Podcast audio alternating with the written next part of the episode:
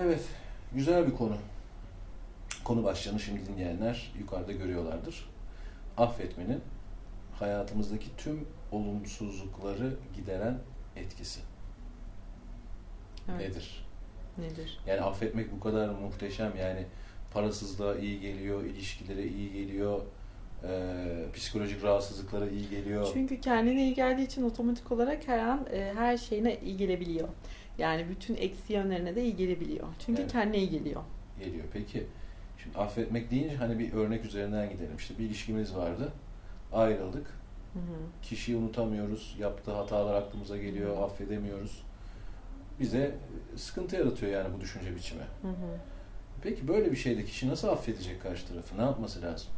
Yani sana gelip yine bir seans mı alması gerekiyor, yoksa bunu, hı hı, kendi başına evde de bir e, kendi tarifiyle çözebilir mi? Şimdi öncelikle şunu söyleyeyim. E, affetmek istemeli. Affetmek istemek bile çok zor aslında. Çok zor bir şey. Ben kendimden örnek vereyim. Ben çok zorlanmıştım. İlk bunu bir e, kitapta okuyordum. İlişki üzerine böyle kişisel gelişim tarzı bir kitaptı.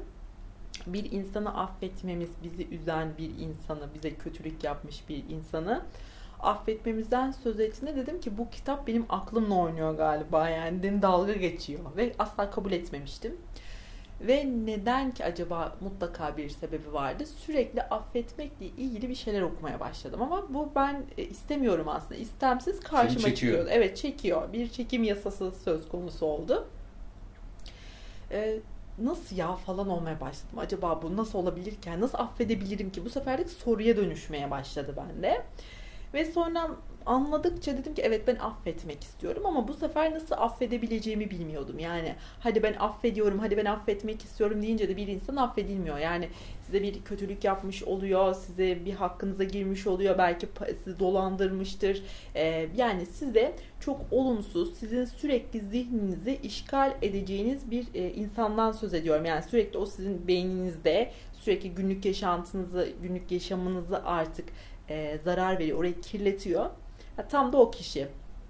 O kişiyi e, nasıl affedebiliriz? E, bana gelen kişi de, ben bilinçaltı temizliğinde tabii ki de buna çok destek veriyorum.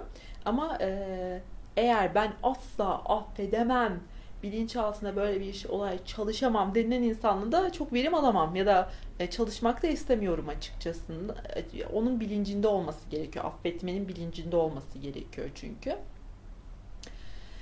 Ben ilk affetmenin yöntemini bulmuştum. Bir meditasyon çalışması ile affedebilmiştim. Daha sonra bir sene sonra bilinçaltı temizliği yaptırdığımda o kişiyi benim karşıma getirdiklerinde evet, affetmiştim artık ama ben tamamen e, düzeldi gitti falan zannediyordum. Bilinçaltı temizliğinde hıçkırıklara boğuldum. Yani tabii bilinçaltımı bilemiyorum. Bilinç üstünde temizlemişim. Bilinçaltına biraz sinyaller göndermişim tabii ama orada pat diye ortaya çıkmış. O yüzden bilinçaltı temizliği bu konuda şart mı? Şart diye düşünüyorum. Eee... Siz bir kişiyi affettiğinizde bir kere zihniniz artık daha temiz, daha arınmış olacağı için ve o insan... E, haklı olduğu için affetmek değil. O insan tabii ki de sizin hayatınızın bir noktasında haksız. Ee, siz onu affettiğiniz zaman e, zihniniz daha rahat olacak ve zihniniz daha rahat olacağı için siz daha güzel olacaksınız ve e, hayat size daha böyle çiçeklerle gelebilir. Ama siz sürekli o zihninizi e, kirli tutmaktan yana olursanız hayat kalitenizi çok büyük bir ölçüde e, kirlet kirletirsiniz, kirli tutarsınız yani ve bu size iyi iyi sonuçlar vermez bu size. Yani affetmek aslında her anlamda bizi başarıya götürecek şeylerden bir tanesi. Ben şu şeyi kaçırdım, onu söyledin mi?